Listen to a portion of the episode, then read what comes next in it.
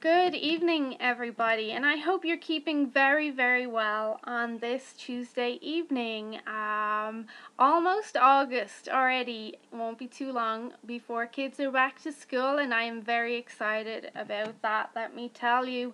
Um, anyway, my name is Shemaine Linney. I'm fitness and nutrition expert, and I am owner of Shemaine's Model Health. And this week, I bring you the topic of water in this podcast because um, I get asked this question all the time, and my students and clients struggle to hit water.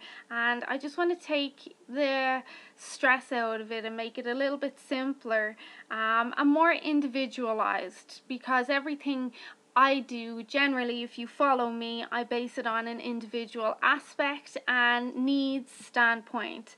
So, when it comes to water, of course, we hear drink tons of water, um, especially in the fitness world, at least a gallon a day, generally because it helps keep you hydrated, helps with metabolism, so we're told, flushes out toxins, and so on.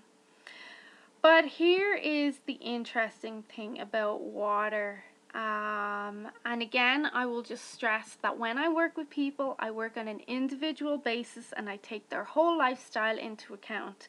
Um, I try to not give out as much generic information or advice as possible.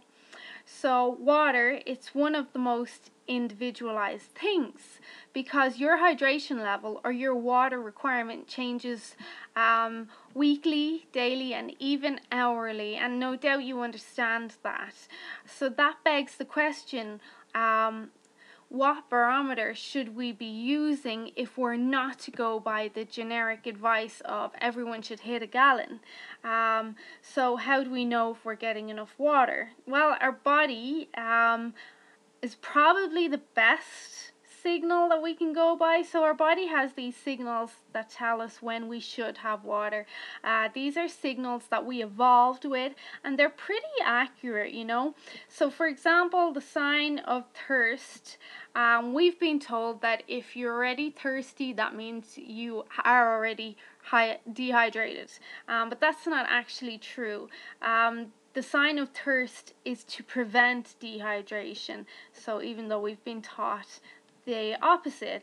Um, and obviously, there are different variables, like if you're in tune with your body. Um, really being thirsty is a good signal that you need to drink more water. There's obviously people outside um, of my following or tribe of people that wouldn't be as in tune with their body um, and would not maybe recognize when they actually are really thirsty. Um, and I I wanted to put this out there um, for anyone that says you could get sick from dehydration or end up in hospital.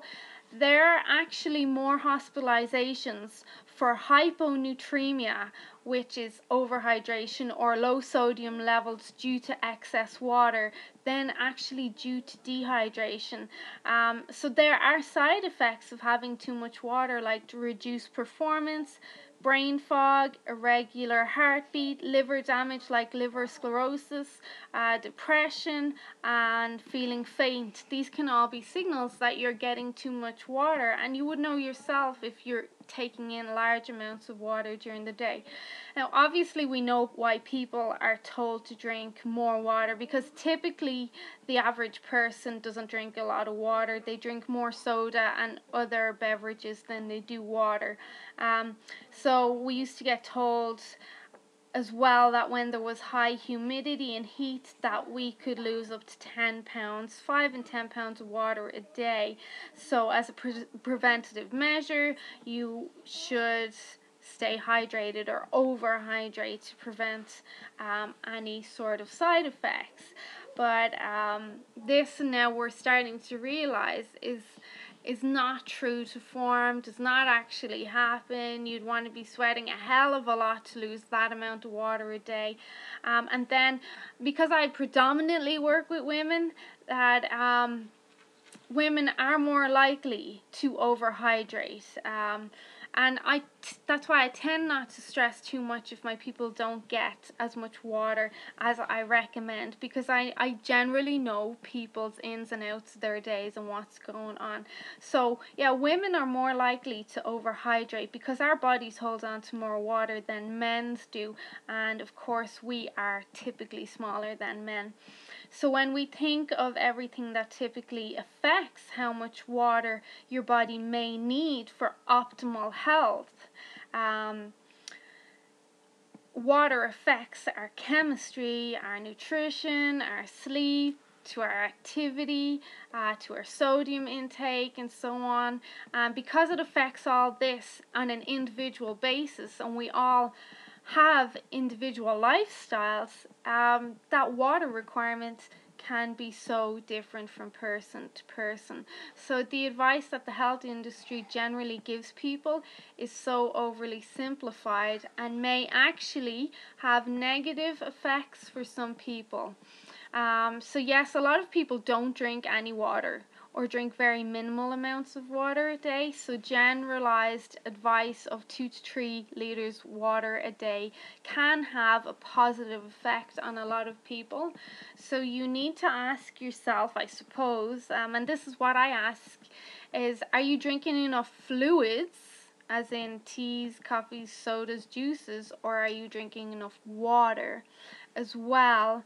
Are the this should be common knowledge, but in saying that, I know it's not. Um, the benefits that people say they get from drinking water, or I feel great, or my skin is clear, are these benefits actually from the water?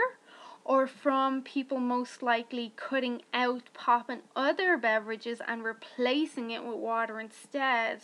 So these are questions we need to ask. Um, obviously, some people require more water, like uh, those that are heavy lifters or heavy trainers uh, that work out daily, they maybe eat a lot of protein or carry a lot of muscle, um, breastfeeding, pregnancy, and so on.